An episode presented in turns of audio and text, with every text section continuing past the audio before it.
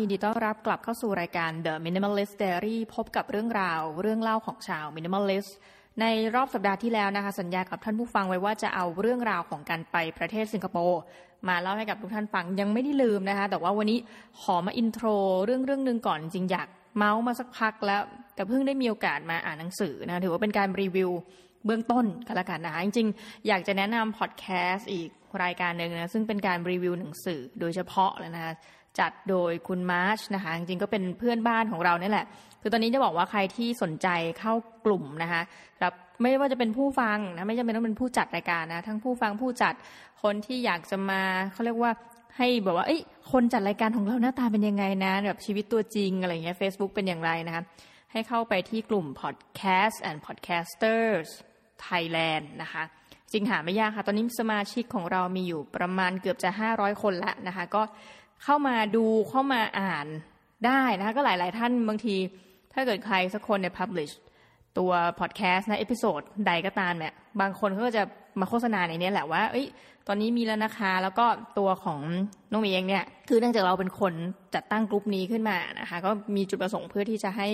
ชาวพอดแคสต์ของพวกเราเนี่ยเข้าไปรวมตัวกันอยู่ในนั้นนะบางทีก็พอไปเจอพอดแคสต์อะไรใหม่ ๆ หรือว่าบางทีเอ้ย เราเพิ่งรู้ว่ายี่ห้อนี้นะคะล่าสุดเนี่ย The Matter เขาก็มีพอดแคสต์ของตัวเอง เราก็เข้าไปแนะนำในกลุ่มนะคะโอเคทีนี้เอาพูดมาแล้วยังไม่ได้ไปโฆษณาให้เขาเลยว่าตกลงพอดแคสต์เขาชื่ออะไรนะ บางกอกน้อย Book Review จริงๆ ต้องบอกว่ารายการ Infinity Podcast ทั้งหมดทั้งมวลเนี่ยมาหลังการมากคือว่าบางกอกน้อย Book Review เนี่ยเขามานานมากแหละนะคะแล้วก็รีวิวหนังสือได้เยอะมากหลายเล่มนะคะเข้าใจว่าคนที่รีวิวหนังสือเนี่ยอย่างคุณมาร์ชเนี่ย ก็เป็นคนที่อยู่ดูแลใช่ไหมคะก็เป็นคือเป็นอาชีพในฝันละกันคนที่รักการอ่านหนังสือนะก็ได้ไปอยู่ท่ามกลางหนังสือก็เลยมารีวิวหนังสือซะเลยนะคะตรงวันนี้เป็นตาของโราหมีบ้างนะคะพูดเกริ่นมายาวนานมาก คือหนังสือเล่มที่ไปอ่านมาเนี่ยนะคะ ชื่อว่าสุดท้ายก็ต้องทิ้งนะของคุณมาการิต้าแมกนัสซันถ้าเกิดใครคุ้นๆชื่อนี้นะคะเคยรีวิวไปแล้ว ไม่ใช่อันไม่ได้รีวิวหนังสือนะคืออ่านคร่าวๆตอนนั้นหนังสือเนี่ยยังมาไม่ถึงเมืองไทยนะคะคุณมาการิต้าแมกนัสซันเธอพูดถึงเรื่องราวของ dot standing นะคะหรือว่า death cleaning อ่าคุ้นขึ้นบ้างหรือยังนะถ้าเกิดใครเนี่ยไม่ได้ไปตามฟังนะคะก็ย้อนไปฟังได้ นี่โฆษณา episode ของตัวเองรายการตัวเองนะ The Minimalist Diary นะฟัง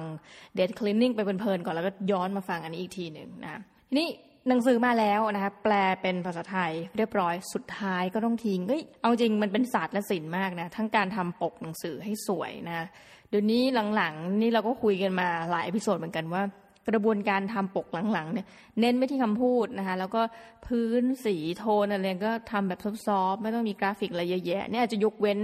หนังสือประเภทอื่น ๆ ที่ยังคงแบบว่ากราฟิกสวย ๆ อยู่อันนี้ ถ้าเกิดให้ชมนะว่าชอบกราฟิกของสำนักพิมพ์ไหนบอกเลยนะคะแซลมอน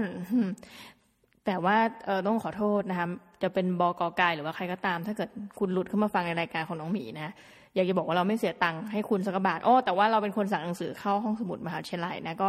อาจจะแลกคืนกันแล้วกันเนาะ จะมาเล่าทำใหม่ใช่ไหมคะโอเค ทีนี้ประเด็นก็คือว่าไปเข้า TK Park มานะคะ ในรอบสัปดาห์นี้ โอ้โห รู้สึกดีมาก ต้องบอกท่านผู้ฟังก่อน คือนานๆเนี่ยจะคือต้องบอกว่าลา ไม่เชิงลาพักร้อนนะก็คือว่ามีธุระปะปังก็คือต้องไปบรรยายนู่นนี่นั่นใช่ไหมคะ ก็เลยบอกกับทุกคนว่าไม่เข้าคณะนะก็คือลายาว เพราะว่าจริงไม่เชิงลาก็เหมือนปฏิบัติหน้าที่นั่นแหละ คือมาบรรยายด้วยนะคะมาเข้าอบรมนู่นนี่นั่น ก็เลย ยิงยาวว่าโอเคทั้งอาทิตย์เนี่ยจะไม่เข้าคณะ แล้วเผอิญว่าธุระบางครั้งนะคะเสร็จเร็ว ก็เลยได้มีโอกาสไปนั่งในทีเคพาคือไม่ได้ไปนานมาก แล้วก็ไม่ได้ยืมหนังสือนานมากเช่นกันนะคะต้องบอกเลยนี่คือความสุขที่แท้จริงของชีวิตนะคะขอโทษด้วยนะวันนี้ต้องมาฟังเราพูดถึงเรื่องราวเกี่ยวกับชีวิตตัวเองแต่นี่เป็นความสุขจริง ๆ นะพลัน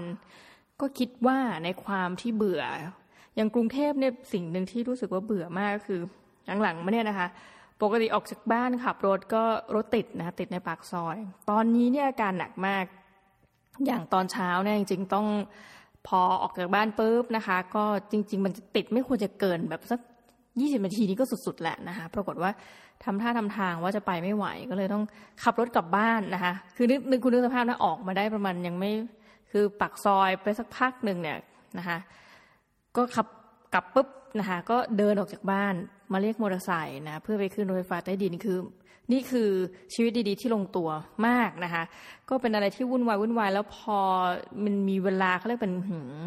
สักสามสี่ชั่วโมงเนี่ย ก็ไปนั่งในทีเคพาคือมันมันเป็นความสุขอย่างหาที่สุดไม่ได้แล้วรู้สึกว่าเออ คนเรานะ ถ้าเกิดว่าวันหนึ่งใช้ทุนเสร็จแน่แผนชั่วร้ายมากแล้วนะคะ ก็ไม่ทำงานทำการนะ ก็ไปนั่งกะว่าแบบเราก็ใช้เงินจากปันผลนะค่อยๆอบออมกระมิดกระเมียนเอานะคะ แล้วก็ นั่งยืมหนังสือครั้งละหกเล่มนะ เอากลับไปอ่านอ่านจบแล้วมาคืนนะคะ คือรู้สึกว่าเอ้ยแค่นี้เราก็มีความสุขแล้วนะคะ แล้วก็ทานอาหารนี่ก็รู้สึกว่าตัวเองเป็นคนไม่ได้ทานอะไร คือนอกจากว่าจะไปกับเพื่อนอันนี้พอดีมาคนเดียวนี่ก็ไปทานฟู้ดคอร์ดแบบ โอ้สุกยังหาที่สุดไม่ได้นะสุกแบบมินิมอลอยากให้หลาย ๆ ท่านแหมใครก็ได้หาเวลาว่างคุณลองไปเดินดูซะหน่อยได้ไหมคะ ตามห้องสมุดไปนั่งแบบมีความสุขแล้วก็นั่งอ่าน ปรากฏว่าก็คือเป็นเรียนอ่านฟรีว่างั้นนะคะ เป็นสมาชิกก็คืออ่านวันเดียวแล้วจบเลยเพราะว่าหนังสือไม่หนามากจริงราคาหนึ่งร้อยเก้าสิบห้าบาทนะคะสำนักพิมพ์ไม่แปลกใจนะคะอมริน How to อีกครั้งนะคะ สุดท้ายก็ต้องทิ้งบางๆ อ่านจบได้ภายในประมาณสักสองชั่วโมงจบแล้วค่ะเอายาวกว่านั้นหน่อยอะสักสามชั่วโมง ทีนี้พออ่านจบเร็วขนาดนี้เราก็เลยอยากจะบอกทุกท่านไงว่าไม่ค่อยอยากจะแนะนำหรอกให้ไปซื้อนะยืมห้องสมุดเอา หนังสือเล่มนี้บอกอะไรกับเราบ้างนะคะเป็นการรีวิวตามนะความคิดเห็นของตัวเอง คือเขาพูดดีนะ มันเป็นหนังสือของคนที่เขียนโดยคนที่มีอายุระหว่าง 80 ถึง 100 เพราะสรุปแล้วนะคะคุณยายเขาก็ไม่เฉลยสักทีว่าคุณยายเนี่ยอายุที่แท้ทรูเนี่ยเท่าไหร่ แล้วก็เขาก็บอกประมาณเนี้ยคุณยายย้ายบ้านมาทั้งหมด 17 ครั้งนะคะอยู่มาหลายประเทศมาก คือรู้เลยว่าอะเข้าใจแล้วคนที่ เป็นมินิมอลลิสส่วนหนึ่งเนี่ยพอย้ายบ้านบ่อยแล้ว คือคุณยายสิบเจ็ดครั้งใช่ไหมคะอันนี้ก็โอเค พอรับได้นะสำหรับอายุแปดสิบกว่าก็สมควรย้ายมาเยอะน้องหมีเนี่ยคืออายุแหมห่างจากคุณยายเยอะนะคะ หลายเท่านักเนี่ยเท่าเดียวเท่าเดียว กว่ากว่าเยอะๆนะคะย้ายมาแล้วทั้งหมดน่าจะไม่ต่ำกว่าสิบครั้งเหมือนกันนะเฉพาะตอนที่เรียนต่อเนี่ยก็ประมาณแปดครั้งนะคะส่วนบ้านเนี่ยก็ย้ายมา ต้องนับบ้านหลังแรกว่าเป็นการย้ายไหมไม่แน่ใจนะครับ ก็น่าจะอยู่ที่ประมาณนี้สักสิบครั้งนะคะ ก็ใกล้จะไปถึงคุณยายแล้วแต่คิดว่าคงไม่ไหวแล้วให้ยายอีกคือเหนื่อยมากนะคะนี่มันมันเราเหมือนมีเพนอันเดียวกันในความเจ็บปวดก็คือการย้ายบ้านย้ายที่อยู่บ่อยเนี่ยโหมันเหนื่อยนะต้องมานั่งคิดว่าเราจะเอาอะไรไปด้วยนะคะของน้องมีนี่คือย้ายประเทศนี่ยังมันก็ไม่ได้บ่อยเท่ากับคุณยายนะก็คือเคยอยู่ที่อเมริกาเคยอยู่ที่อังกฤษแล้วก็มาไทยอย่างนี้ใช่ไหมคะ คุณยายนี่เขาไปหลายทวีปนะคือเพอเพอแบบเอาเขาก็เล่าเรื่องตอนที่เขาอยู่สิงคโปร์เพอเพอแบบเอ้ามีญี่ปุ่นด้วยเหรอนะคุณยายคือแกไปทั่วแล้วก็ไปยุโรปนะรู้สึกแวบๆมีอเมริกา คือก็ไม่ได้เล่าหมดว่าสิบเจ็ดครั้งที่ยายเนี่ยไปไหนบ้าง แต่ก็ทำให้เรารู้ว่าโอ้โห ไปนู่นมานี่เหมือนนินจานะคะนินจาเวอร์ชั่นคุณยายยายไปได้มา ก็คงจะเพลียตรงนี้แหละ แต่ว่าในเนื้อหาที่ท่านเขียนเนี่ย ก็พูดเป็นหัวข้อย่อยๆหลายอันนะซึ่งบางทีเราก็คิดไม่ถึงนะแต่ว่าเออหนังสือที่กลั่นออกมาจากคนสวเนี่ยเฮ้ยรู้สึกเป็นครั้งแรกที่ได้อ่านจากคนที่อายุประมาณแปดสิบกว่าเขียนหนังสือแล้วรู้สึกประทับใจอะมันเหมือนเป็นการกลั่นกับคนที่ที่สุดแล้วเนี่ยคือเอามาจากทุกอย่างจริงในชีวิตนะที่อายุปาเข้าไปปูเนี่ยแล้วไม่ต้องการอะไรอีกแล้วนะคะ โอเคท่านก็พูดว่าเอาจริงๆแล้วเนี่ย คุณยายมาการิต้าเนี่ยนะคะแม่ชอบมากก็นึกถึงแบบว่าแอลกอฮอล์เนาะอย่าไปทานนะคะน้องๆที่ฟังนะคะรายการที่ไม่สนับสนุนผู้ดิคังคุณยายก็บอกว่ายายเนี่ยเป็นศิลปินนะคะการที่เป็นศิลปินของคุณยายเนี่ยแปลว่าคุณยายเนี่ยผลิตงานเยอะมาก จริงๆมีแบบจัดโชว์เป็นของตัวเองนะพวกแกลเลอรี่โชว์ทั้งหลายเนี่ยเจ๋งสุดๆไปเลยนะคะแล้วก็ภาพวาดของคุณยายเนี่ยขายได้เยอะมาก ก็ แต่คุณยายเขาก็พูดนี่คือไม่ได้อ่านแล้วรู้สึกว่าแกโมนี่คือพูดความเป็นจริงนะเนาะทีนี้คุณยายก็บอกว่าแต่ข้อดีของคุณยายอย่างหนึ่งก็คือว่าแล้วแต่รูปที่หายไม่ได้ล่ะ คุณต้องนึกถึงรูปอาจารย์ถวันดัชนีจริงๆ ถ้าโยนแบบปุ๊บนี่รับมาปุ๊บคงจะราคาเป็นล้านนะแต่ว่า มันยังมีรูปอีกมากอะที่รู้สึกว่า อืมมันมาแล้วก็อาจจะต้องทิ้งไปนะคะมันก็เป็นธรรมดาเนาะคือ อาจจะเป็นศิลปินที่ดังแต่ว่า ไม่ได้โอ้โหแบบปิกัสโซที่แบบเราต้องมาตามเก็บทุกชิ้นอย่างเงี้ย คุณยายก็บอกข้อดีของแกอย่างคือเนื่องจากศิลปินไงอารมณ์ติดเมื่อไหร่ก็แบบมา paint นู่น paint นี่ใช่ไหมคุณยายสามารถที่จะทิ้งงานของตัวเองได้ โดยแบบไม่แคร์ world นะคะอะไรที่ขายไม่ได้หรอโอ้ทิ้งไม่แคร์นะหรือว่าจะบริจาคอะไรก็แล้วไป อันนี้ก็เป็นข้อดีข้อหนึ่งแล้วที่ทำให้ว่าข้าวของจากที่ทำงานเนี่ย ไม่เหลือนะเนื่องจากเป็นศิลปินฉันก็ทิ้งได้ ฉันไม่แคร์ฉันผลิตใหม่ได้ ของแบบนี้เป็น skills นะคะ นี่มานั่งย้อนคิดถึงตัวเองนะทำท่าทำทางว่าตอนแรกหนังสือเล่มนี้จะพูดไม่นานเนี่ยไปมาเมาส์ยาวใช่นะคะคืออย่างน้องหมีเนี่ยนะเป็นอาจารย์ใช่ไหมเอาแล้วนี่ที่เราจะย้ำไปทุก episode นะไม่ให้ผู้ฟังเนี่ยที่เพิ่งจะเข้ามาฟังอะไรก็ดีเนี่ย รู้กันไปเลยนะตกลงพูดทุกครั้งนะคะหลังจากที่แบบซ่อนตัวมานานว่าทำทำอะไรนะประเด็นก็คืออาชีพเนี้ยมันต้องสะสมหนังสือนะไม่ว่า like it or not อะเรียนตามตรง นี่เราก็คือพยายามแล้วนะคะ เลิกซื้อหนังสือมาสักประมาณ โอ้ก็ถือว่าปีนี้เป็นปีแรกแล้วกันที่ไม่มีหนังสือตกถึงท้องเลยนะะปีที่แล้วซื้อสามเล่มด้วยเหตุผลจำเป็นนะคะพอไม่ซื้อหนังสือแต่ว่าเราก็มีหนังสือเก่าที่เราไม่สามารถทิ้งได้ ใจจริงนี่คืออยากจะทิ้งไม่ให้หมดนะเหลือศูนย์เล่มแบบนั้นนะแต่มันทำไม่ได้ไง เพราะว่าเรายังต้องสอนหนังสือนะมีความจำเป็นต้องใช้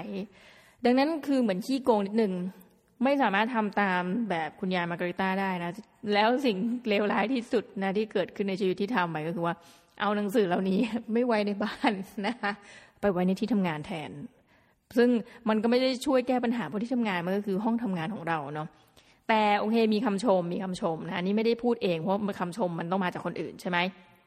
เวลานักศึกษาเข้ามานะหรือว่าอาจารย์อาจารย์เข้ามาให้บอกอุ้ยห้องเป็นระเบียบจังเลยนะนี่ถือว่าเป็นความภาคภูมิใจนะยิ่งกว่าในการได้เลื่อนตำแหน่งเป็นผู้ช่วยศาสตราจารย์รองศาสตราจารย์อีกนะคะก็คือ เออ ฟังแล้วรู้สึกดีแหมพอกห้องมันโล่งอะไรเงี้ยนะแล้วเราเองก็เหมือนกันก็คือเป็นแฟนคลับนะอาจารย์ท่านไหนห้องโล่งแล้วก็ตามไปดูแล้วตามไปชมเหมือนกัน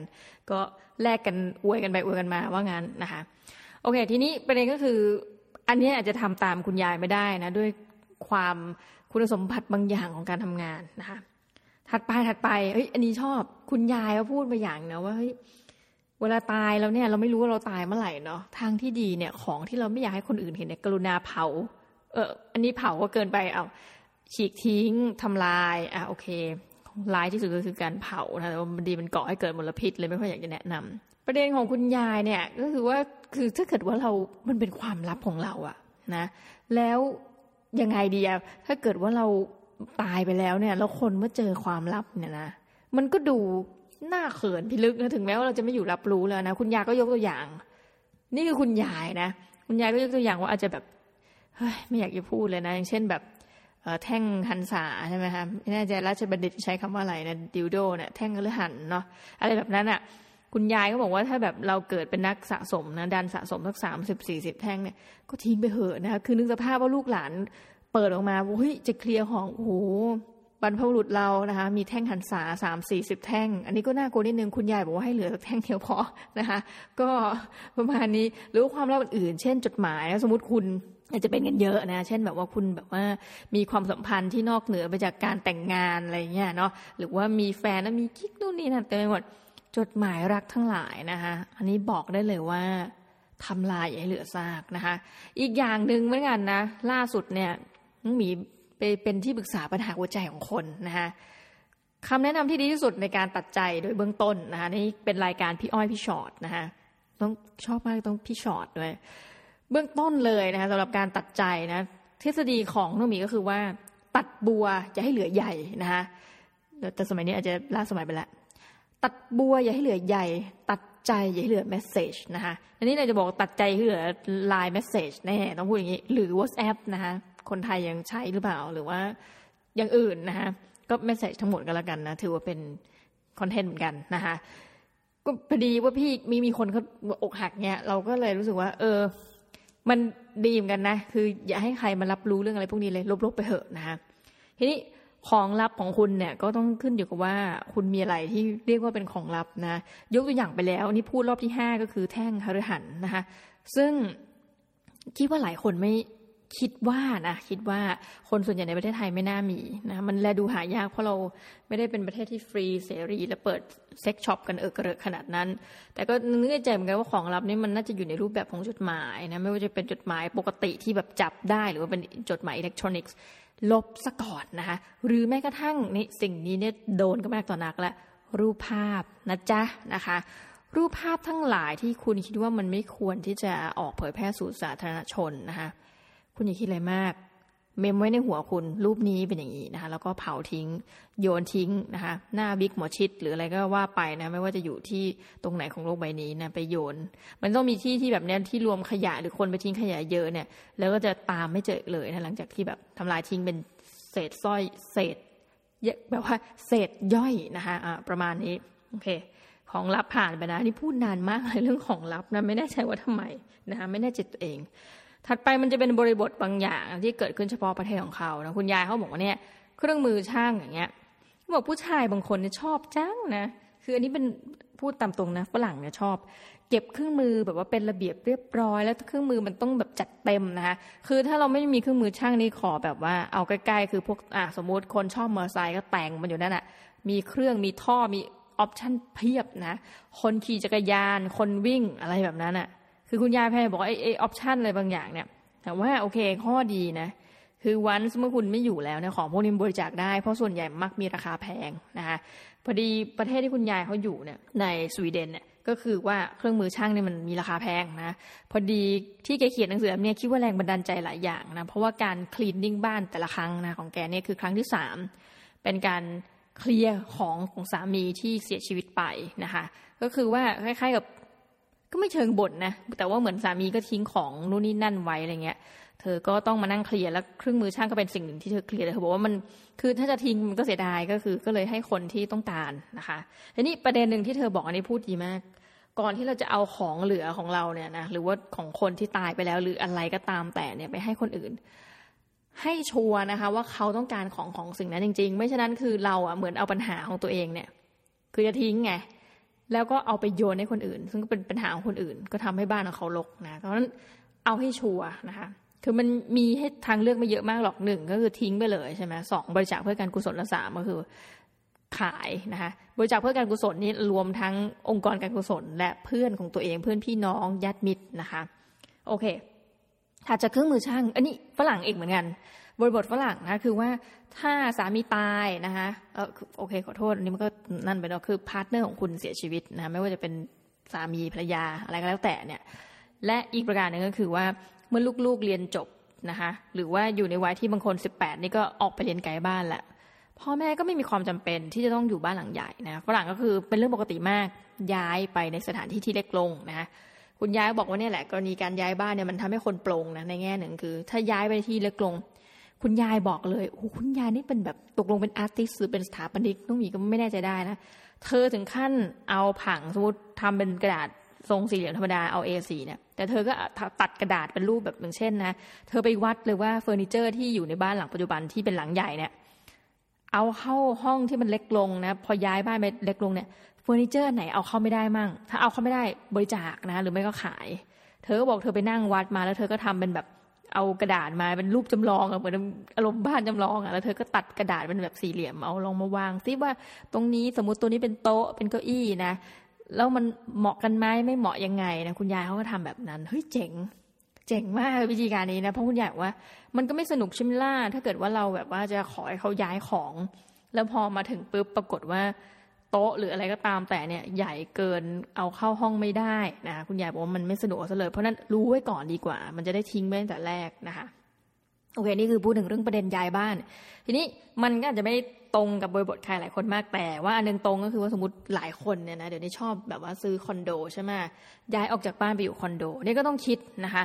แต่เท่าที่ดูมาไม่ว่าจะเป็นจากไหนตัวไหนเนี่ยหลายคนไม่จะชอบซื้อของใหม่เนาะแต่ เราก็ลองดูว่าเราจะเอาของจากบ้านเดิมเนี่ยออกไป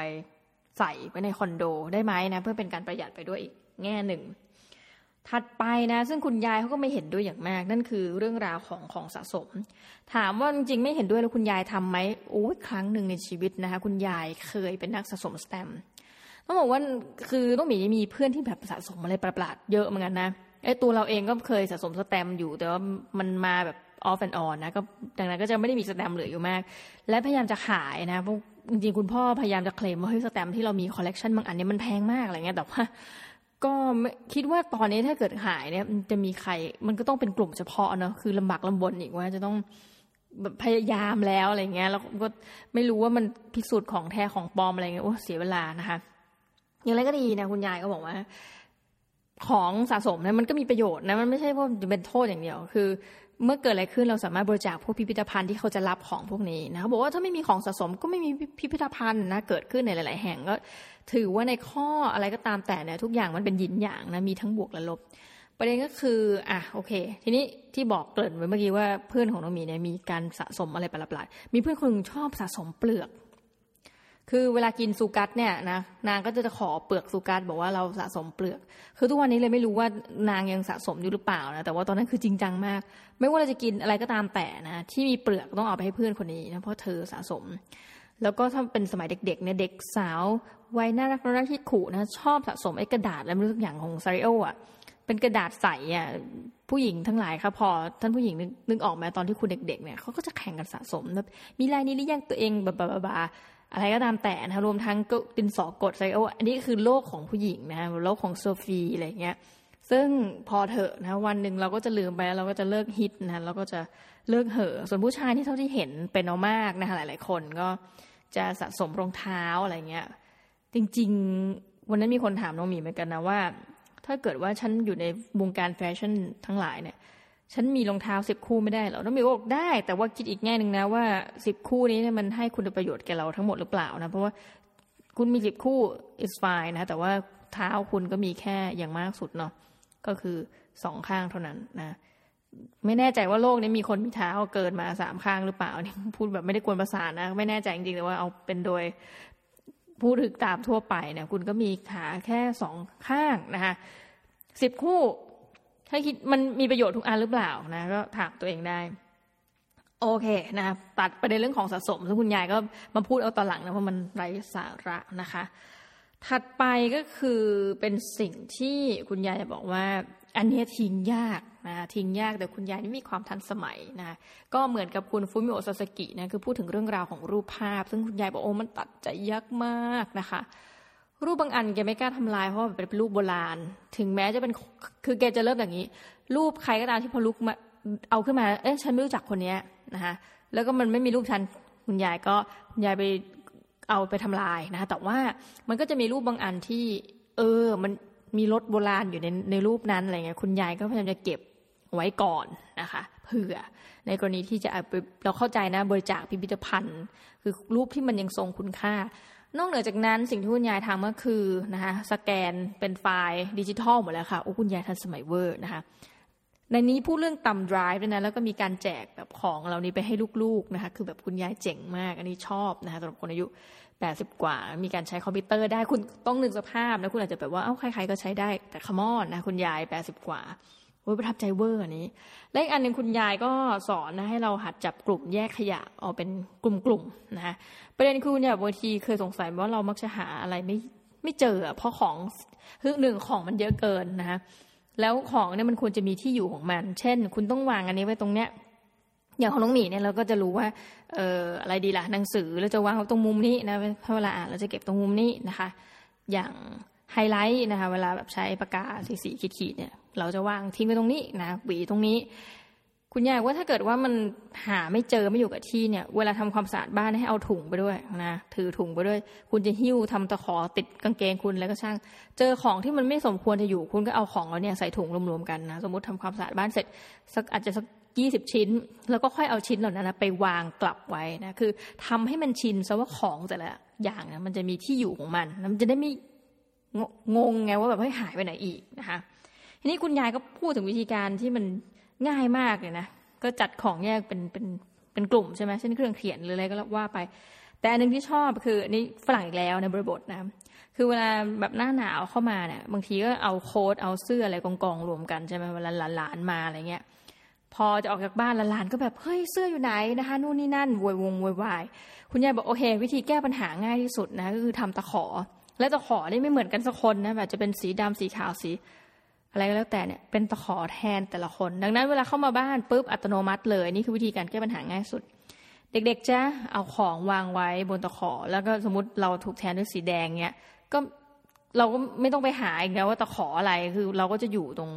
ไม่ว่าจะมาบ้านคุณยายกี่ครั้ง ตะขอเราก็จะอยู่อาจจะแบบที่สามจากซ้ายอะไรแบบนี้นะคะ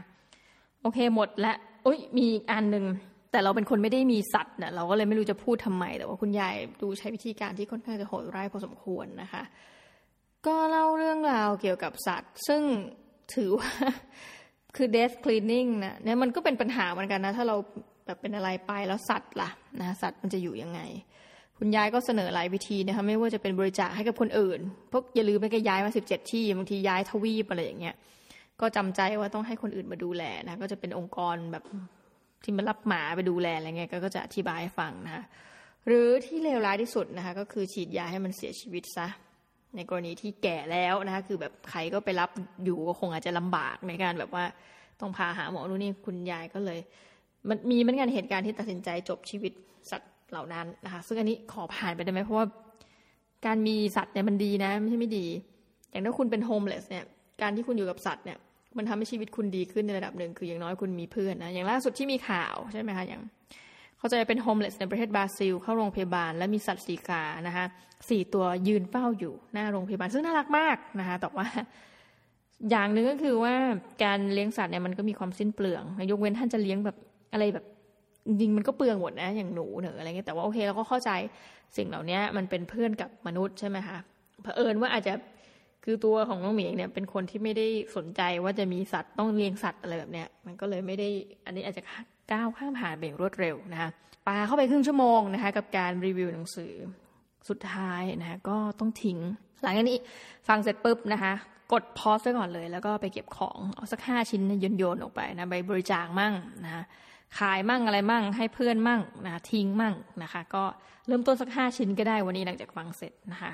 ที่ตามที่สัญญาว่าจะพูดเรื่องสิงคโปร์กูจะเริ่มเหนื่อยแล้วอะนะเราเก็บไว้คราวหน้าได้ไหมน่าเกลียดเนาะสัญญาแล้วก็ไม่เป็นสัญญาไม่โอเค ก็จะเล่าเรื่องสิงคโปร์ถือว่าเป็นการอินโทรแล้วกันเดี๋ยวอาจจะคราวหน้าย้ำไปอีกทีหนึ่งนะทีนี้คือได้รอบนี้ก็เป็นไปฟรีอะว่าง่าย ๆ ไม่ได้ขอเงินจากคณะแต่อย่างใดนะคะก็มีต้องขอขอบคุณสถานทูตอเมริกาที่สนับสนุนค่าใช้จ่ายทุกประการนะแม้กระทั่งค่าเดินทางในสิงคโปร์ ก็จ่ายให้น้องหมีซึ่งอย่างหนึ่งนะก็เริ่มมีความทุกข์อยู่บ้างว่า คืออายุกำลังจะเกินเกณฑ์ที่จะได้รับสิทธิ์อะไรฟรีๆแบบเนี้ยนะคะหลังจากนั้นก็ไม่รู้ไม่รู้ว่าจะทํำยังไงนะเพราะว่ามหาวิทยาลัยก็มีการตัดงบไปเรื่อยๆทำให้เราอาจจะไม่ได้ไปนู่นมานี่อย่างที่เราตั้งใจซึ่งนี้ก็ไม่โทษมหาลัยหรอกก็คือทุกที่ก็อาจจะมีปัญหามากน้อยต่างกันนะคะทีนี้ใช้โคต้าไปก็คืออายุเนี่ยเรามันงวดไปทุกทีละถ้าเกินเกณฑ์เนี่ยก็ มันอาจจะไม่มีทุนให้แล้วนะคะนี่ย้ำสองรอบเพราะรู้สึกเสียดาย ถามว่าทำไมต้องก็เธอกลัวเครื่องบินไม่ใช่เหรอนะพูดทุกทีว่ามันกลัวเครื่องบินอย่างนี้ทำไมเธอต้องไปนะคำตอบมันอย่างนี้ฮะเวลาไปทีไรกลับมามันได้เคสนะมันได้เรื่องเล่านะเรื่องเล่าให้กับนักศึกษา อันนี้จริงๆเลยนะคือได้รู้ว่าโลกมันไปถึงไหนตัวไหนแล้ว แล้วก็มาเป็นการศึกษา ซึ่งต้องบอกว่าเวลาเมื่อเทียบกับข้าราชการเนี่ย อาชีพที่รู้สึกได้ไปนอกบ่อยมากที่สุดเลยนะก็คือหนึ่งในนั้นนะไม่นับเอกชน เพราะเขาก็คงมีจุดประสงค์อะไรบางอย่างอยู่แล้วในการที่จะให้บุคลากรของตัวเองไปเนี่ยข้าราชการไปบ่อยมากนะคะเวลาเราเห็นหนังสืออำลาอะไรนะแบบหนังสืองานศพอะไรเงี้ยถ้าเกิดแบบทำของที่เลือกเป็นหนังสือเนี่ยจะเห็นรูปแบบถ้าเป็นข้าราชการนะอันนี้ไม่แน่ใจคือก็ไม่ได้ไปหลายงานแต่รูปข้าราชการคือแบบ ก็ถ่ายรูปอยู่ต่างประเทศอะไรเงี้ยมันก็ทำให้เกิดสงสัยโอ้ยทำไมเขาไปเที่ยวบ่อยจังเลยดูดีอย่างนั้นอย่างนี้แต่ปรากฏว่า อ๋อ ก็คือไปดูงานแหละ แล้วก็ไปถ่ายรูปนะคะประเด็นก็คืองานอย่างเนี้ยนะคะข้าราชการก็ไปนะอย่างอาจารย์เนี่ยเราไม่มีโคต้าที่จะไปแบบนั้น ซึ่งก็อาจจะย้ำอีกทีว่ามันก็น่าแปลกใจเหมือนกัน เพราะว่าอย่างข้าราชการเราโอเคเขาคงเป็น policy maker นะคะคือออกนโยบายสาธารณะอะไรก็ว่าไปก็อาจจะจำเป็นต้องไปดูงาน แต่คำถามคืออาจารย์นี่ไม่จำเป็นต้องไปดูงานเหรอนะคืออยากหลีกเลี่ยงใช้คำว่าดูงาน แต่คือการได้ ออกไปเพื่อเผชิญกับอะไรบางอย่างแล้วเอามาเล่าเป็นกรณีศึกษาเนี่ยมันมันดีนะ โอเค เอาว่ารอบนี้ก็คือไปดีไปฟรีนะคะ ทีนี้พอแลนดิ้งที่สิงคโปร์ต้องบอกว่าเป็นประเทศที่มีความหลัง ไม่รู้ว่าเรียกว่ามีความหลังยังไงดีนะคะ ก็คือ เป็นประเทศที่ประเทศแรกแล้วกันในชีวิตที่เดินออกจากต่างประเทศเนี่ย ครั้งแรกในชีวิตเลยก็คือไปสิงคโปร์ ต้องเล่าว่าน้องหมีเนี่ยเกิดขึ้นมาในครอบครัวชนชั้นกลางนะคะความทรงจำอดีตจนถึงปัจจุบันเนี่ยเราไม่เคยไปต่างประเทศแบบคือครอบครัวอื่นเขาจะไปนี่ก็ไม่ทราบกันแล้วก็ไม่รู้ว่าแต่ละครอบครัวเวลาไปเที่ยวต่างประเทศคุณไปกันยังไงนะบางครอบครัวจะยกกันไปหมดใช่ไหมในชีวิตของน้องหมีเนี่ย ไม่เคยไปพร้อมกันทั้งครอบครัวสักครั้งเดียวนะตั้งเกิดมาจนถึงปัจจุบันนะอย่างมากสุดคือมีไปกับคุณพ่อมั่งนะมีไปกับพี่น้องมั่งอะไรเงี้ย แค่นั้น กับคุณแม่นี่ก็ยังไม่เคยไปด้วยกันเลย แล้วก็ครั้งนั้นเนี่ย ตอนครั้งแรกเลยที่ออกเดินทางไปต่างประเทศเนี่ย ไปสิงคโปร์ตอนอายุสี่ขวบนะเข้าใจว่าคุณแม่ก็พยายามจะเก็บเงินเพื่อให้เราแบบ ไม่แน่ใจว่าทำไมเหมือนกันนะคือคือตอนนั้นต้องมีก็มีญาติไปสิงคโปร์ไงคุณแม่ก็เลยฝากเราติดไปด้วยอะไรเงี้ยนะคะ อาจจะอยากให้เราไปรู้ไปเห็นอะไรเงี้ยคืออุ้ยมาถึงจุดนี้นะเราทราบซึ้งในความปรารถนาดีของคุณแม่มากเลย สิ่งที่จำได้กับสิงคโปร์ก็คือว่าเออมันสนุกจังเลยสนามบินมีให้เล่นนู่นนี่นั่นอะไรเงี้ยนะคะพูดแล้วก็ยังยิ้มมุมปาก การไปสิงคโปร์ปี 2018 นะล่าสุดที่ไปมันเนี่ย ถือว่าเป็นการไปครั้งที่ 5 ในชีวิตนะบอกแล้วประเทศนี้มีความหลังนะหลายคนอาจจะบอกโอ้ห้าครั้งทำมาพุยนู่นนี่ แต่น้องมีเนี่ยไป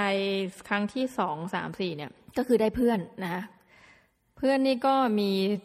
เป็นหลายรูปแบบเลยนะเป็นเพื่อนที่ทำธุรกิจนะอาจจะเรียกว่าธุรกิจเพื่อสังคม เพื่อนที่ทำธุรกิจจ๋าเลยนะ เพื่อนที่เป็นทหารหญิงนะ คนสิงคโปร์อะไรเงี้ยก็ถือว่าค่อนข้างที่จะหลากหลายพอสมควรนะ แล้วก็พอไปเข้าค่ายก็มันรู้สึกดีนะ กลับมาแล้วเราก็จะมีโดยภาพรวมแล้วกันนะ คือรอบที่แล้วเราเล่าเรื่องมาเลเซียแบบโอ้ไม่ประทับใจเลยนะคะไปกี่ทีก็แบบเออนะคะแต่ว่าสำหรับสิงคโปร์นี่เป็นข้อยกเว้นนะคะเป็นประเทศที่เราไปทุกครั้งเราจะมีความทรงจำดีๆ กลับมานะหรือแม้กระทั่งไม่อยากกลับมาแล้วอยากจะอยู่แน่นๆอีกนิดนะอะไรอย่างนั้นนะคะโอเค ความแตกต่างก็คือรอบนี้ไป 2018 เนี่ยห่างกับรอบที่แล้วเนี่ย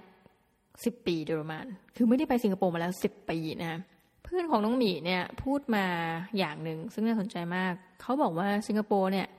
ไม่ว่าคุณจะไป ถ้าคุณมาอีกนะ ประเทศมันก็จะเปลี่ยนไปเรื่อย คุณจะจำอะไรมันไม่ได้ เฮ้ยซึ่งจริง มากี่ทีเขาก็เปลี่ยนไปหมดเลยนะคือ ครั้งแรกที่ไปสี่ขวบเนี่ยน้องหมีมีญาติที่เข้าใจว่าทำงานด้านแบบเกี่ยวกับการบินเนี่ยนะเขาก็เลยได้ไม่ได้เป็นแอร์นะคะแต่เป็นแบบทำงานเลยอะเป็น office worker เลย ก็ได้บ้านอยู่ในบ้าน เราจำได้มันเป็นบ้านที่อยู่ในสิงคโปร์ในสมัยนั้นเนี่ยแล้วก็มี Toys R Us นะคะนี่เคยเล่าไปใน episode หนึ่งละที่จำได้ว่ามันน่าจะใหญ่พอสมควร เพราะว่านะ ครั้งนั้นไปกับญาติแล้วญาติเนี่ยก็เชิญคุณครูที่โรงเรียนคือคือพูดไงดีนะ คือญาติเนี่ยเป็นเหมือนสมาคมผู้ปกครองใช่ไหมก็ชวนครูไปเที่ยว เราไปกันเป็นสิบคนเลย แล้วก็ไปนอนในบ้านญาติเนี่ยแสดงว่ามันต้องใหญ่พอที่จะ แอคคอมเดตคนสักเนี่ยเป็นสิบคนใช่ไหมคะก็เลยแบบจำได้ว่ามันโหมีที่ทางอะ่ะ แล้วหลังจากนั้นเนี่ยเขาก็บอกว่ามาไม่ได้แล้วนะ คือที่ถูกซอยย่อยไปเรื่อยๆนะคะจนกระทั่งสุดท้ายเนี่ยญาติก็เดินทางไปทำงานในสายการบินอีกนี่แหละวงการเดิมนะแต่อยู่ในอเมริกาแทน แต่นั้นก็เป็นความทรงจำของเราว่า เออที่มันเริ่มถูกถูกซอยเล็กลงนะคนเริ่มจะไม่ได้อยู่บ้านแบบบ้านบ้านอีกต่อไปอะไรเงี้ย คือทุกวันนี้ยังจำภาพตึกนั้นได้เลยนะแล้วก็มีความสุขนะเพราะมันจะมีลานเด็กเล่นให้เราไปขี่รถเล่นอะไรเงี้ย ซึ่งก็น่าจะราคาถูกเหรียญสองเหรียญนี่ก็หยอดไปแล้วก็หลอกให้เรานั่งเล่นไว้ตรงนั้นนะเป็นวิธีการผู้ใหญ่ที่ท่านจะไปช้อปปิ้งท่านก็ทิ้งลูกหลานไว้เล่นๆนะเพราะมันก็ปลอดภัยพอสมควร โอเค พอมาถึงรอบนี้ 2018 นะคะถามว่ารู้สึกไง นาทีที่แลนดิ้งปุ๊บนะ รู้สึกว่าใช่อย่างที่เพื่อนบอกจริง ทุกครั้งมามันเปลี่ยนแล้วเราก็จำอะไรไม่ได้นะพอมาถึงชางฮีปุ๊บนะคะออกจากงวงช้างมาอู้มีกลิ่นหอม เนี่ยคือการที่เขาเราจะพูดยังไงดีนะมันคือการทำให้คนที่เป็น customer อย่างเราเนี่ยได้รับประสบการณ์ที่ดีนะงวงช้างออกมาปุ๊บหอมนะคะพื้นราบเรียบไม่มีขยะสักอันปูพรมเรียบร้อยนะคะเดินเข้ามาในสนามบิน นอกจากนี้ไปแล้วเป็นธีมพอดีก็คือธีมแฮร์รี่พอตเตอร์นะคะเอ้ยเตอร์มี S ไหมแฮร์รี่พอตเตอร์นะคะก็เราก็เห็นเด็กไปถ่ายรูปอะไรมีความสุขมากๆนะ มีบูธให้เล่นเกมแบบโยนลูกบอลโยนอะไรเงี้ย เราก็ไปดูตอนขากลับนะคืออย่างหนึ่งมันมันไม่ใช่อะไรใหญ่โตหรอกพูดตามตรงนะพอไปแล้วมันก็คือเราผู้ใหญ่ดูว่าอย่างนั้นน่ะมีบ้านแบบที่เป็นอะไรนะมาดามแล้วที่ว่าเราเข้าบ้านกริฟฟินดอร์ต้อง แบบ password อะไรเงี้ยใช่ไหมก็มีตรงนั้นแล้วก็มีรถไฟที่ไปฮอกวอตส์นะคะมีนิดหน่อย ก็แต่มันก็ตื่นเต้นนะ มีแบบไอ้โอ้ยมีนี่ด้วย ร้านค้าอะไรนะพอเข้าไปในโซนร้านขนมนะคะจำชื่อไม่ได้ใครแฟนพันธุ์แท้ที่พอตเตอร์นี่ช่วยเตือนทีตัวนี้แบบเวลาอัดรายการชอบอัดดึกๆแล้วเบลอตลอดนะฮอกสมีดใช่ไหมไปฮอกสมีด เข้าไปในร้านขายขนมอู้เข้าไปปุ๊บได้กลิ่นขนมเลยนะเขาเข้าใจทำคือมันเป็นมันก็เป็นแบบว่าพื้นมันเป็นของปลอมหมดใช่ไหมแต่ว่าเออมันมีกลิ่นแบบหอมแบบขนมมันไม่ได้หอมแบบ น้ำหอมทั่วไปโอ้แบบเออดี แต่ว่า โอเค คือส่วนตัวไม่ใช่เด็กนะก็จะไม่ได้กริดกราดก็เข้าไปดูว่าเออเออถือว่ามาแล้วนะอะไรเงี้ยแต่เราชอบอย่างนะคือเนี่ยเขาเข้าใจทำอะนะมันก็เป็นการกระตุ้นการท่องเที่ยวอย่างหนึ่งโอ้เล็กๆน้อยๆแบบใส่ใจในรายละเอียดเนาะ อย่างของเราก็ไม่แน่ใจว่ามีการทำเป็นตีมอะไรแบบนี้หรือเปล่านะเราออกมาที่ terminal สามเนี่ยก็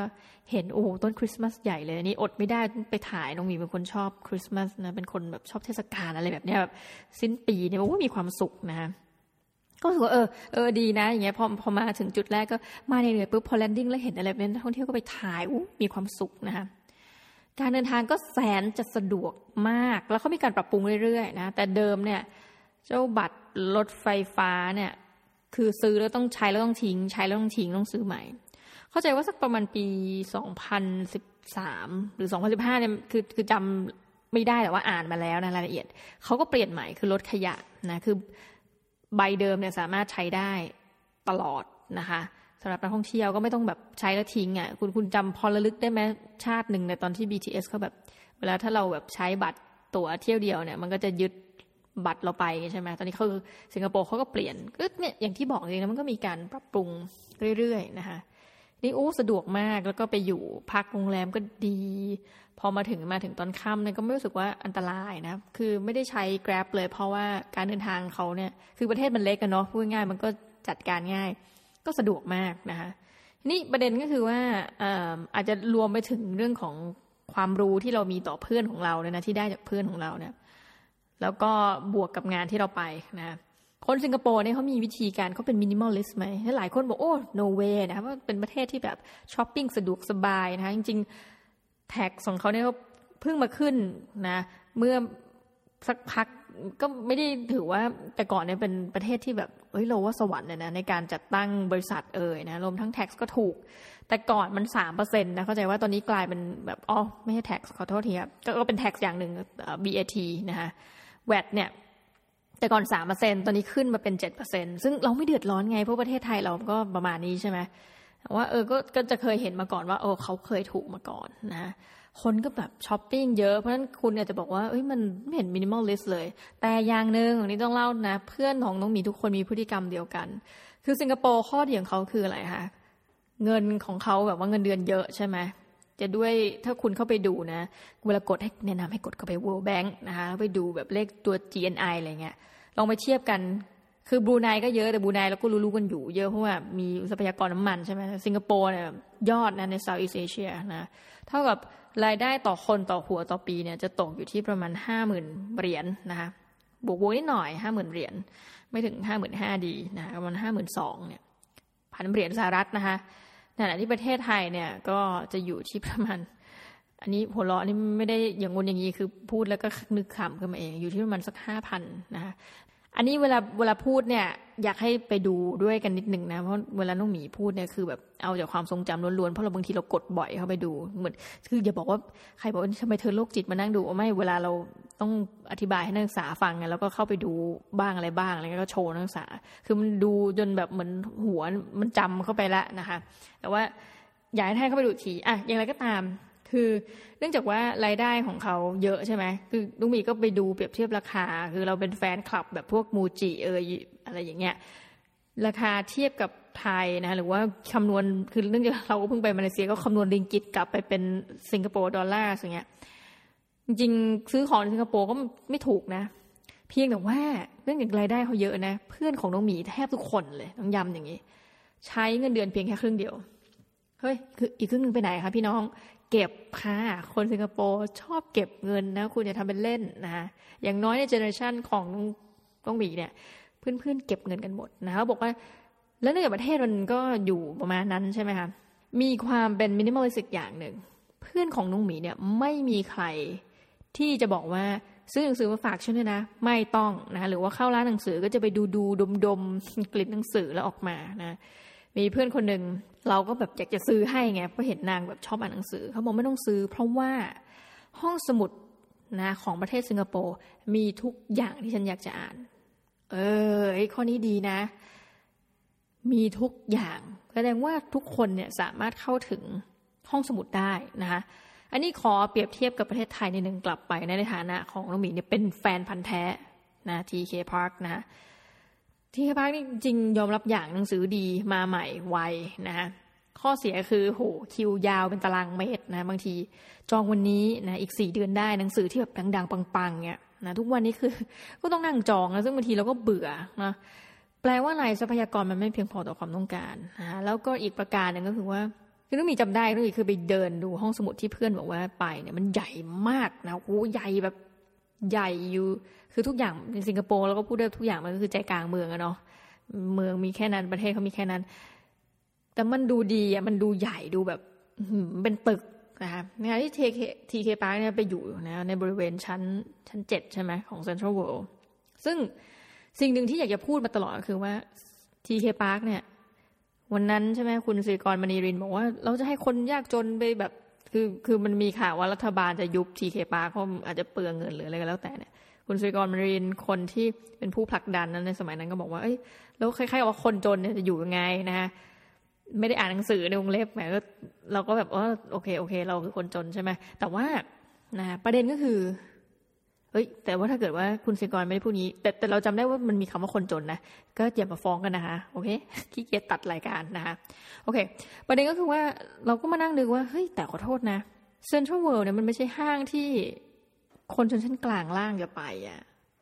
อยู่แต่คนชั้นกลางล่างเลย TK Park เนี่ยเกิดขึ้นมาเพื่อเซิร์ฟชนชั้นกลางจริงๆนะความหมายนี้ชนชั้นกลางคือชนชั้นกลางผู้มีการศึกษาด้วยนะนะคะ มันจะเป็นภาพที่เราคือคุณคุณนึกสภาพแล้วคุณไม่แต่งตัว คุณแบบอะไรก็คือเดินเข้าเซ็นทรัลเวิลด์อะแล้วชั้นเจ็ดนะแล้วต้องผ่านอะไรที่มันแบบล่อตาล่อใจเป็นจำนวนมากกว่าจะขึ้นไปถึง แล้วก็ไปยืมหนังสือนะ มีค่าสมาชิกด้วยนะยังมีรู้สึกจะถูกโดนไปหลายปีแล้ว อยู่ในระหว่างเนี้ยสองร้อยถึงสองร้อยห้าสิบเอางี้ง่าย ๆ นะร้อยห้าสิบขึ้นไปนะคะแล้วถ้าจะยืมหนังสือมันต้องมีค่ามาจำใช่ไหมซึ่ง ของน้องมีเนี่ยมีค่ามาจำอยู่หนึ่งพันบาทอย่างเงี้ยคือคำถามก็คือว่านะคะมันเซิร์ฟต่อคนจนตรงไหนเนี่ยนะคะนี่นี่ก็เป็นคำถามที่อาจจะอยากฝากไว้ ทั้งที่จริง ๆ เวลาเราสมัครเนี่ยเราก็ใช้แบบ เวลาเราล็อกอินเนี่ยก็ใช้รหัสของ national ID card นะคือรหัสบัตรประชาชนอย่างเงี้ย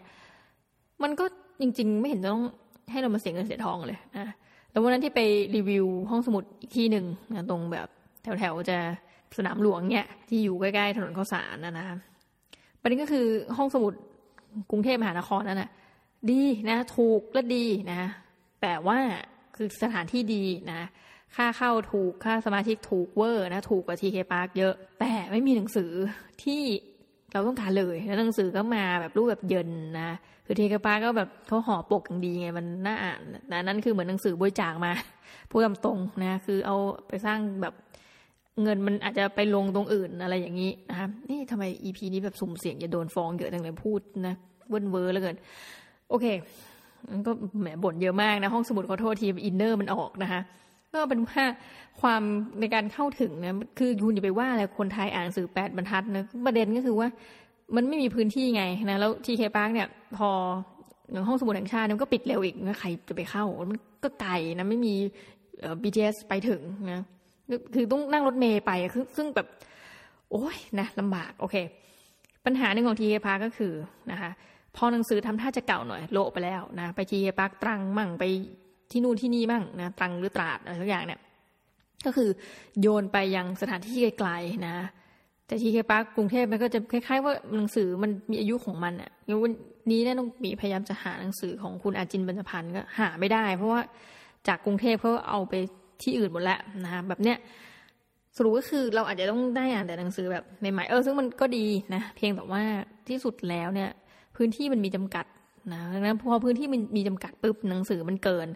คือเดือนหนึ่งเนี่ยคุณสามารถไปดูลิสต์ได้ คือต้องบอกว่าน้องหมีนี่โรคเป็นโรคจิตขนาดนะคือไปดูเลยว่าแบบแต่ละเดือนที่เคปาเขาสั่งหนังสือเท่าไหร่ อย่างในกรุงเทพเนี่ยมันก็จะอยู่ที่เกือบหลักพันนะทุกเดือนทุกเดือน คุณรู้สึกหนังสือเข้าใหม่เนี่ยแต่ละเดือนเป็นหลักพัน ขี้หมูขี้หมาเนี่ยก็แปดเก้าร้อยเล่มอย่างเงี้ยครับประเด็นก็คืออะต่อให้ต่ำสุดแบบห้าร้อยเล่มเดือนเนี่ยแล้วพื้นที่มันด้วยตารางต่อตารางเมตรอะไรมันจำกัดขนาดนั้นเขาก็ต้องแบบรีบเอาหนังสือแบบรุ่นเก่าโหลดทิ้งโหลดทิ้งอะไรเงี้ยดังนั้นคือมันก็ต้องแข่งกันเหมือนกัน คือแข่งกันจองหนังสือนะ แบบรอคิวนานแล้วก็แข่งกันแย่งไปอ่านแบบเนี้ยซึ่งสิงคโปร์เขาไม่มีปัญหา ดังนั้นความเป็น minimalist ของเขาอย่างคือว่า คนของเขาถ้าเอาจริงก็คือไม่ต้องเสียค่าหนังสือนะเพราะความรู้มีอยู่ทุกที่และรัฐบาลจัดให้จ้ะนะแล้วเงินเดือนเก็บได้ครึ่งหนึ่งใช่ไหมคะอันนี้เป็นสิ่งที่เรารู้สึกว่าสูงสุดแล้วนะที่เขาจะเปลืองก็คือคนสิงคโปร์เนี่ยซึ่งดันเป็นเรื่องดีสำหรับชาว minimalist นะที่เขาสนับสนุนก็คือไม่ให้ซื้อสิ่งของ ดังนั้นคนสิงคโปร์สิ่งที่ทำก็คือ เนื่องจากประเทศของเขาเนี่ยเป็นประเทศหนึ่งในประเทศที่ top นะคะ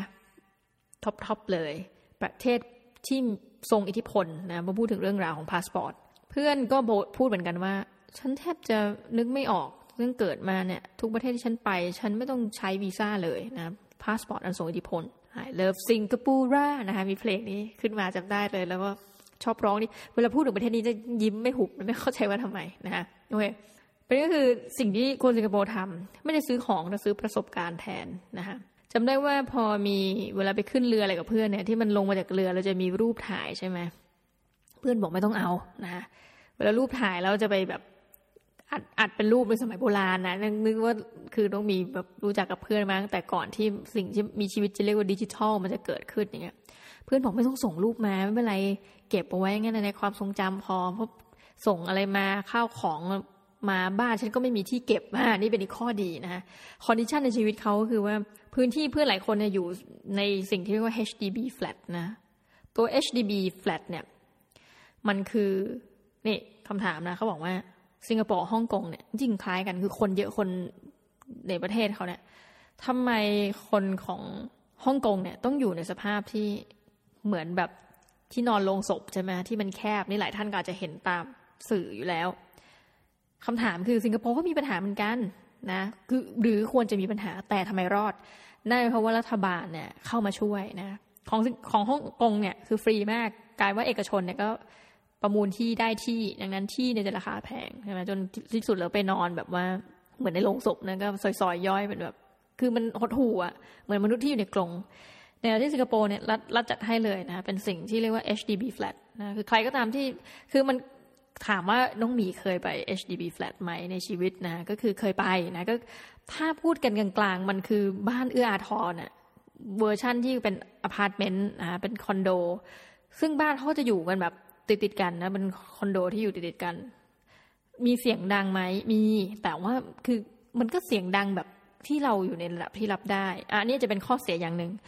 จำได้ว่าเพื่อนของน้องหมีเนี่ย มานอนบ้านที่บ้านของน้องหมีเนี่ยแล้วบอกว่าฉันไม่เคยหลับ ได้เท่านี้มาก่อน เหตุผลคือไม่ใช่อะไรหรอกค่ะ เพราะว่านอกจากเพื่อนบ้านอาจจะทำเสียงดังบ้างนะหลักๆ ก็คือว่าใครที่มีพี่น้องเยอะเนี่ย มันจะต้องนอนห้องเดียวกันนะพอดีเพื่อนเนี่ยโตแล้วแล้วนอนต้องนอนกับน้องชายนะด้วยเพราะว่าความจำกัดของ HDB flat เนี่ย อย่างเพื่อนคนบีคนก็คือว่ามีพี่น้องสามคน และที่บ้านเนี่ยมีพี่เลี้ยงด้วยนะพี่เลี้ยงก็ต้องมีห้องหนึ่งของตัวเอง มีพ่อมีแม่นะมันพี่เลี้ยงแล้วพี่น้องสามคน ปรากฏว่าความหดหู่อย่างหนึ่งที่เห็นใน HDB flat เนี่ยคือ เพื่อนนี่เป็นผู้หญิง มีพี่สาวและมีน้องชายนะ พี่สาวกับตัวเองนอนพื้น แล้วห้องแบบแคบๆเลยนะ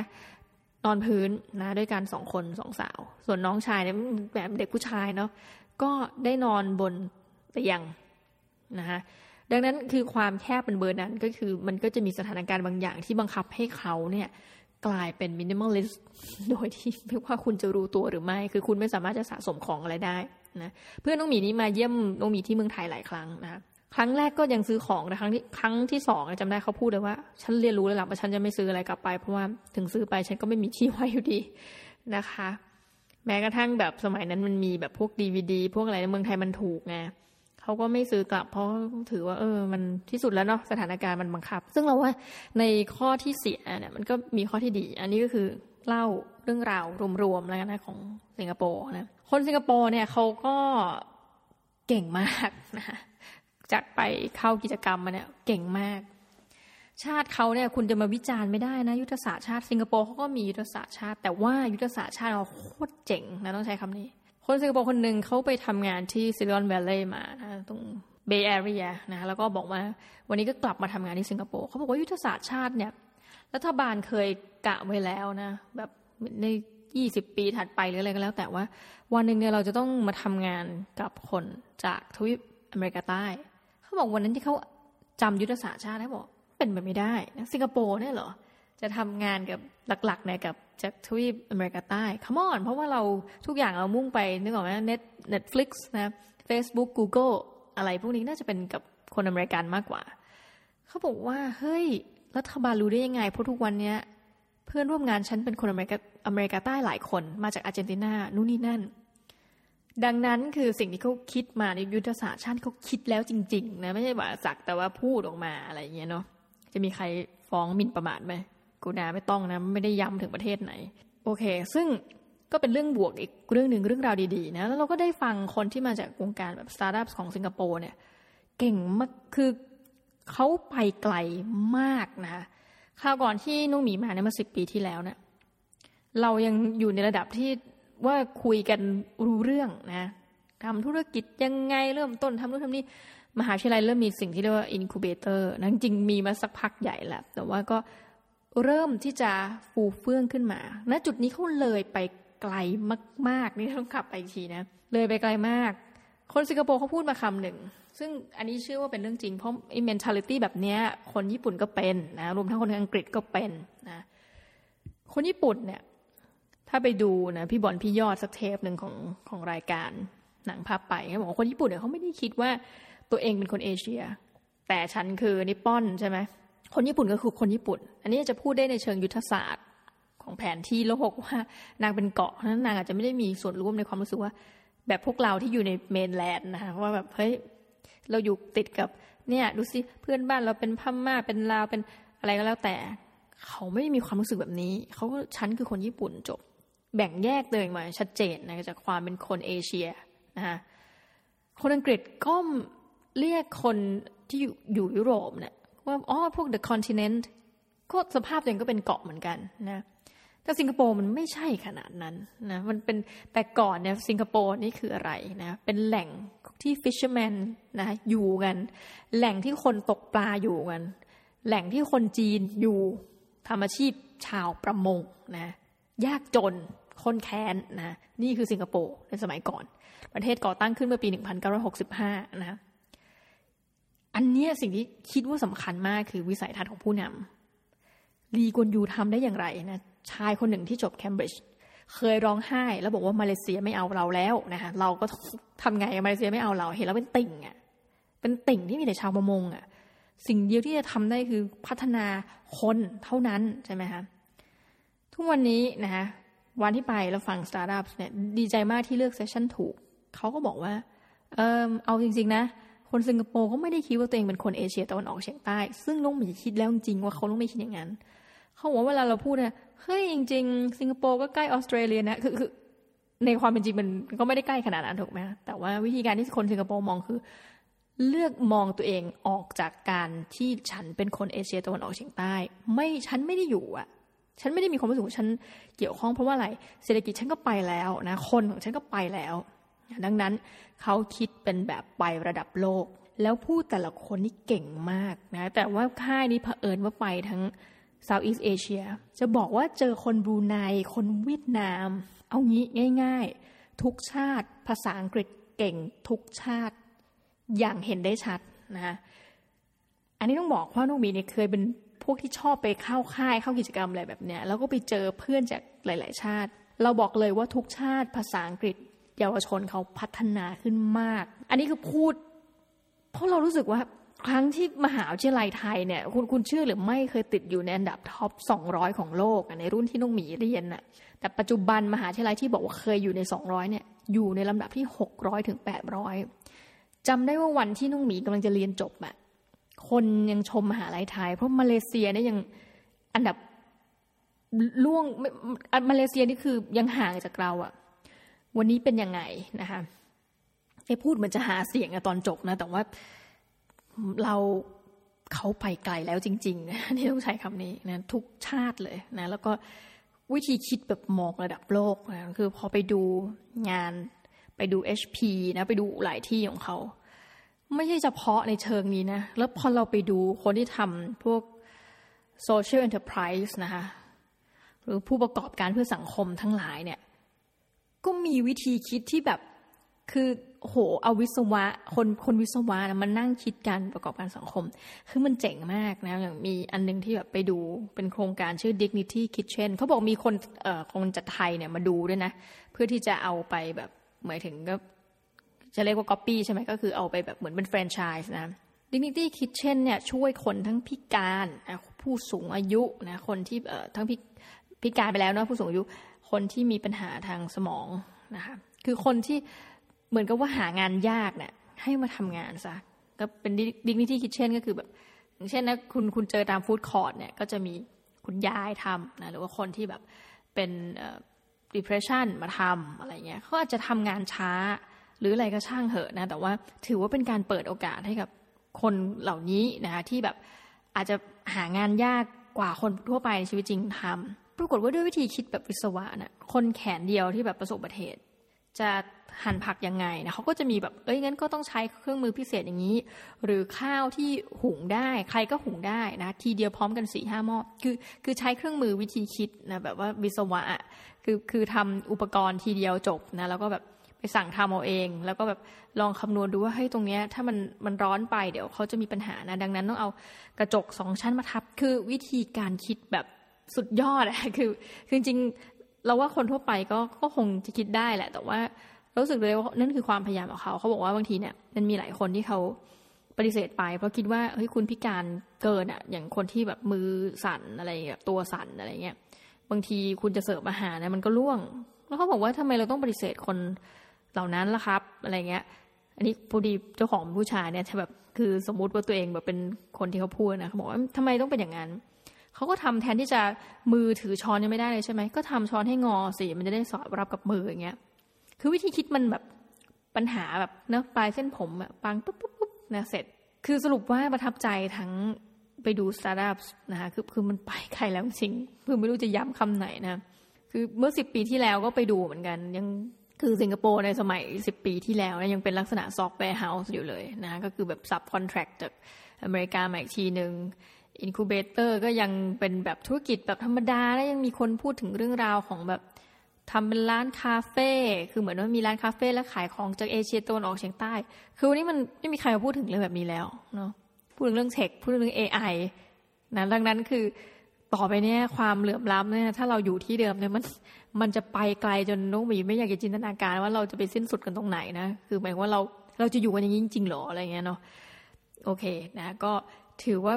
เป็นการรีวิวคร่าวๆสิงคโปร์แล้วกันแบบดูอายุที่ทำต่อมาเลเซียมาก แต่ว่าเอาจริงนะคือเราสึกว่าคนก็พร้อมมากนะแล้วก็เพื่อนน้องมีก็พูดเหมือนกันว่า โรงเรียนในหลักสูตรมันเหมือนกันหมด คือครูทุกคนมีหน้าที่สอนว่า เราไม่มีอะไรเลย เรามีแค่คน ดังนั้นสิ่งที่สำคัญที่สุดคือ ทรัพยากรมนุษย์นะในขณะที่เมืองไทยนะน้องมีเด็กๆเนี่ยครูสอนเลยโอ้ยบ้านเราในน้ำมีปลาในน้ำมีข้าวขมอนไม่ใช่เฉพาะครูของน้องมีมั้ง ครูทุกคนนะนั้นเราไม่ได้ถูกฝึกมาเพื่อให้เชื่อมั่นในตัวเองนะคือต้องมีจะเรียนโรงเรียนประถมที่แบบครูค่อนข้างดุนะแบบไหวไม่สวยก็ตีอะไรเงี้ยเราก็จะไม่ได้มีความเชื่อมั่นในตัวเอง คือคือหรือยังน้อยเป็นสภาพแบบนั้น แต่ว่าคือลุงจำได้ว่า คนสิงคโปร์เขาถูกสอนมาอีกแบบหนึ่งค่ายเคยเคยด้วยนะ เคยไปเข้าค่ายมปลาย ที่เด็กโรงเรียนบราโฟ ราฟเฟิลนี่เป็นโรงเรียนเหมือนถ้านับพี่ๆน้องๆนี่คือเป็นเตรียมอุดมเขาจะมีราฟเฟิลกับ Hwa Chong Hwa Chong นี่ถ้าแบบพุ่งกลางเราก็เอาไปที่มหิดลวิทยานุสรแล้วกันเนาะได้ไหมคือแต่ราฟเฟิลเนี่ยอันนี้อันนี้ก็อาจจะไม่เท่าเทียมกันแต่ว่าราฟเฟิลจะชุดนักเรียนสวยกว่านะแดงขาวนะ Hwa Chong จะออกแนวแบบเหมือนชุดลูกเสือชอบกลนะแบบสีเดียวกัน แต่ไม่รู้ตอนนี้เปลี่ยนยังนะค่ายเด็กมปลายเนี่ยสามารถเชิญคนจากทั่ว Southeast Asia เชิญคนจากอเมริกามาเข้า โดยคนที่จัดงานเชิญรัฐมนตรีอะไรมาเลยนะ มาเปิดงานในโรงเรียน คนจัดคือเด็กมปลายอะ่ะ คุณต้องนึกภาพ เด็กมปลายชัดอะ่ะน้องวีไปเข้าอะ่ะ ปกติให้มัธยมอะไรอย่างเงี้ย มันจะสเกลไม่ถึงขั้นต้องเชิญรัฐมนตรีอะ่ะ Raffle College เนี่ย เชิญมาได้โอ้โหสุดยอดนะเลยครั้งที่บอกว่าไปเจอเพื่อนเริ่มเยอะๆเนี่ยก็ตอนมหาวิทยาลัย เป็นค่ายเหมือนกันชื่ออา ASEANpreneur นะคะเป็นค่ายกับพวกผู้ประกอบการอาเซียนเนี่ยเขาพยายามจะแบบรวมตัวกันไง คนทำธุรกิจนู่นนี่นั่นนะ ก็เหมือนกันเด็กมหาลัยจัด เชิญไม่ได้ทั่วอาเซียนเลย แล้วก็แบบพาเราไปดูพวกสตาร์ทอัพในสมัยนั้นอะ่ะโอ้ยคือคนเขาเก่งจริงนะคะ คือใครจะบอกว่าไม่ยุติธรรมเลยวันนี้ชมทั้งทั้งวันเอาก็ทำไงได้นะ คนเรา มันเขาเรียกว่าอะไรนะ รัก รักไม่เท่ากันนะคะถ้าเป็นไปมาเลเซียก็ไปเจออีกแบบหนึ่งมาสิงคโปร์ก็อีกแบบหนึ่งโอ้โหหอม เข้างวงช้างนี่หอมเลยนะคะพอ landing ที่ประเทศไทยนะคะ ก็สิ่งแรกที่เห็น โอ้ตายแล้วรู้สึกเหมือนกับเมืองไทยจริงๆนะลงในสสนามบินสิ่งที่เห็นก็คือโอ้พอดีฝ้าพัง ในสนามบินในเมืองไทย ก็รู้สึกว่าอ๋อที่คนสิงคโปร์เขาขยันมาเที่ยวประเทศไทยเนี่ยเขาเนื่องจากบ้านเขามันอาจจะแบบ เหมือนอยู่ในดินแดนยูโทเปียในแง่หนึ่งนะ คือไม่มีคุณจะหา homeless อะไร ไม่มีอะ อยู่ไหนอะอะไรเงี้ย คืออันนี้ Dignity Kitchen เขาบอกนะ CEO เขาบอกว่า เออ ผมหาไม่เจอเลย homeless ไปไหนหรอ คนจนไปไหนหรอ จริงๆมีอยู่นะ แต่ว่าแอบคือมันน้อยมาก คือคือเมืองมันเหมือนจะแบบกึ่งยูโทเปียจริงๆอะนะแล้วก็แต่ว่าอย่างของน้องมีเนี่ย พอ เรามาที่เมืองไทยเนี่ยเราก็คิดว่าเออ หรือว่าคนสิงคโปร์เขาเขาอยากเห็นความแบบ อย่างเงี้ยเดินไปแล้วโอ้มีกลิ่นแห่งความท่อนะมีกลิ่นท่อไอเสีย น้ำครัมอะไรอย่างนี้หรือเปล่าไม่แน่ใจคือหาความไม่เพอร์เฟกแล้วก็สิ่งหนึ่งที่เขาชอบเกี่ยวกับคนไทยนี่พูดเลย แล้วพูดมาหลายคนแล้วนะเพื่อนน้องมีเนี่ยเขาบอกให้คนไทยคุยง่ายเป็นคนตลก เหมือนเราสามารถที่จะเจอคนแปลกหน้าแล้วคุยกันนะนะฮะในขณะที่คนสิงคโปร์เขาไม่ทำ คือคุณต้องรู้จักกันก่อนอะไรเงี้ย แล้วเอออีกนิสัยอย่างที่แปลกของคนสิงคโปร์นอกจากเอาทิชชอบเอาทิชชู่อะไรเงี้ยเราไปจองที่นั่งอย่างของคนไทยอาจจะแบบเอากระเป๋าที่มันเอาของไม่เข้าเอากระเป๋าวางใช่ไหมจองที่นั่งในโรงอาหารอะไรเงี้ยคนสิงคโปร์ก็เอาแค่ทิชชู่วาง แต่อีกประการหนึ่งคือเออนี่ตลกแล้วทำไมไม่รู้เขาไม่ค่อยรักโลกนะ เพื่อนบอกว่าเฉพาะกันกรณีนะคนสิงคโปร์ในเวลาแบบไปยืนต่อแถว คือเป็นเป็นคนที่เก่งทางด้านการต่อแถว มีความอดทนมาก เวลาจะกินอะไรทำอะไรเนี่ย แถวยาวเนี่ยสามารถต่อได้ เออต้องบอกว่าน้องมีเคยไปงานเหมือนอารมณ์แบบวันชาติสิงคโปร์ได้รับบัตรเชิญด้วยนะ พอดีมีเพื่อนใช่ไหมก็เขาก็เชิญไปเหมือนงานวันชาติจัดที่ที่ลอนดอน คือมันจะสลับกันจัดเนี่ยบางบางปีอาจจะไปจัดที่ซิดนีย์อะไรเงี้ยคือเหมือนรวมคนสิงคโปร์ที่อยู่ในต่างแดนออกมานะเราแล้วมันต้องมีบัตรเชิญต้องให้คนสิงคโปร์เชิญก็ไปก็คือเบอร์นั้นนะคะแล้วก็ร้านอาหารเนี่ยเขาจะเอาร้านแบบ top ๆมา คล้าย ๆ เหมือนเราไปเป็นแบบ สมมติจะกินหมูทอดก็ต้องหมูทอดเจ๊จงอะไรเงี้ยแต่ไปเปิดที่ลอนดอนเป็นการเฉพาะกิจร้าน pop-up นะเฉพาะงานวันนี้อะไรเงี้ยแล้วก็มีลีเซียนลุงมากับภรรยาก็เขานั้นก็ได้ไปถ่ายรูปกับภรรยาของลีเซียนลุงอยู่ คือเขาให้ความสำคัญมากเนาะอะอย่างไรก็ตามก็คือต่อคิวเนี่ยเนื่องจากร้านมันร้านดัง แล้วคนก็ไปเยอะโอ้โห ร้านหนึ่งต่อแถวไม่ต่ำกว่าชั่วโมงเขาบอกไม่เป็นไรคนสิงคโปร์เขาชินยืนไม่เมื่อยอย่างนี้ไปแหละนะแล้วก็ไปต่อกินกินแต่อย่างหนึ่งที่บอกว่าเออมันดูไม่ค่อยรักโลก คือเพื่อนเนี่ยจะหยิบทิชชู่มาเยอะเขาบอกเนี่ยแหละ คนสิงคโปร์เนี่ยนะขี้บน่นดังนั้นเวลาได้ของแถมเนี่ย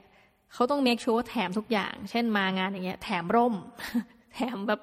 นู่นนี่นั่นแบบเยอะมาก แล้วทิชชู่ก็ต้องแบบกองเยอะๆเพราะคนสิงคโปร์ชอบหยิบทิชชู่เยอะเราก็เลยโอเค นี่คือคุณลักษณะ เฉพาะสินะนะคะ แต่ว่าตอนนี้เปลี่ยนไปได้ยังนะมาเล่าให้ฟังหน่อยก็แล้วกัน แต่เอาว่า พูดมาทั้งหมดนี้ก็จะเห็นได้ว่าความคลั่งไคล้นะคะในระดับของน้องหมีเนี่ยที่มีต่อสิงคโปร์เนี่ย น่าจะค่อนข้างเยอะ อาจจะเพราะส่วนหนึ่งเนี่ยเราเจอแบบเพื่อนๆอะไรอย่างนี้เนาะปรากฏว่าอะไรไหมแล้วที่น่าสนใจอย่างเออประเทศนี้นะยังไม่จบไปสิ้นนาที บ้างาน เพื่อนเนี่ยนะ คือน้องหมีไปเนี่ยเขาพูดเลยว่าเขาไม่เลิกงานก่อนห้าทุ่มแต่มัน วิธีการตอบคำถามนี่เรารู้ว่านี่เป็นเรื่องจริงอะนะก็คือทำงานอย่างเพื่อที่เป็นทหารเนี่ยเลิกห้าทุ่มหรือว่าถ้าเราจะไปเจอเขาเนี่ยต้องนัดก่อนเป็นกิจจลักษณะแสดงว่าอย่างหนึ่งถึงแม้จะมองข้อเสียโอ้โหทำงานแบบหนักเลือเกินนะคะแต่เขาดูมีความสุขกับการทำงานนะในแบบของเขาเหมือนเขา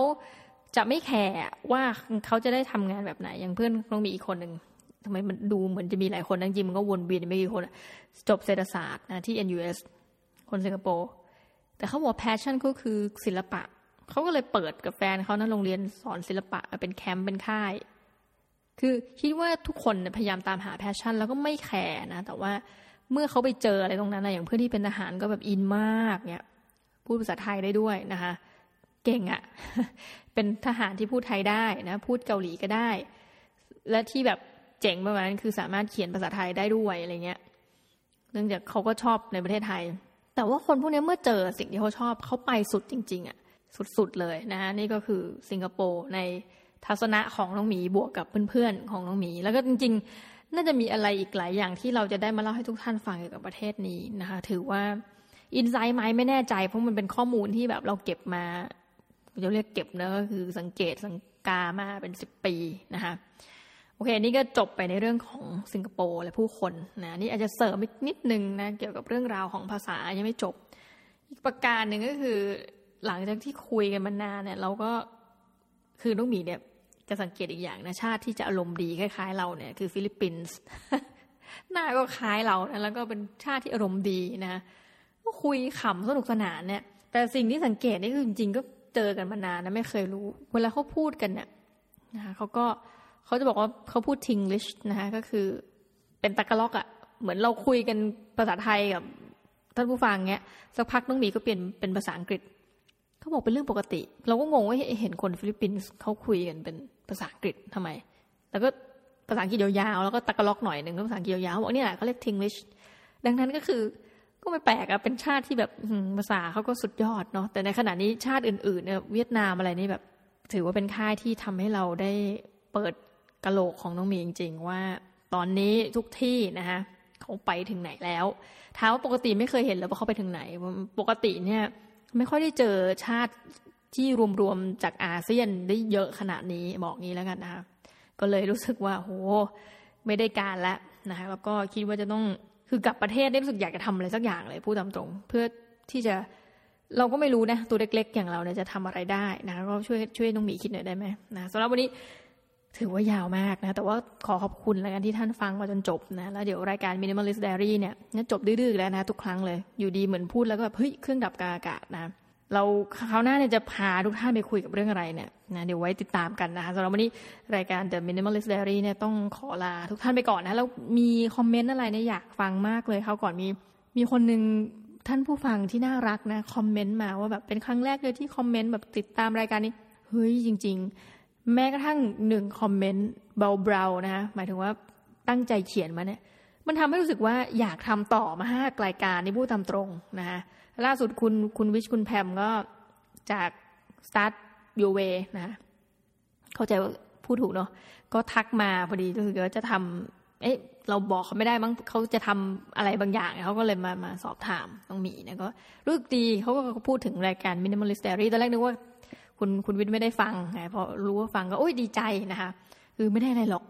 มันเป็นคนบ้าเหอบ้ายอเล็กๆนะพอชมหน่อยตึ้งๆนะหรือติก็ได้นะ ไม่ต้องชมอย่างเดียวนะว่าเสียงมันเบาอันนี้ก็พยายามอยากจะปรับปรุงกันยังไม่ได้ซื้อใหม่ๆสักทีนะคะยังไงขอขอบคุณมากแล้วกันที่อยู่เป็นเพื่อนกันเนาะเดี๋ยวคราวหน้าเราจะพาไปพูดกับเรื่องอะไรคิดว่ามีแหละนะคืออ่านหนังสือเยอะช่วงนี้เดี๋ยวจะมานั่งเมาส์เมาส์หน่อยนะล่าสุดก็ไปอ่านลูกกะมานะความสุขแบบรอบโลกนี่เป็นยังไง คิดว่าเดี๋ยวคงจะได้รีวิวหนังสือสักเล่มนะยังไงก็อย่าลืมติดตามกันสำหรับวันนี้ขอลาไปก่อนนะคะหนึ่งชั่วโมงกว่าแล้วสวัสดีค่ะ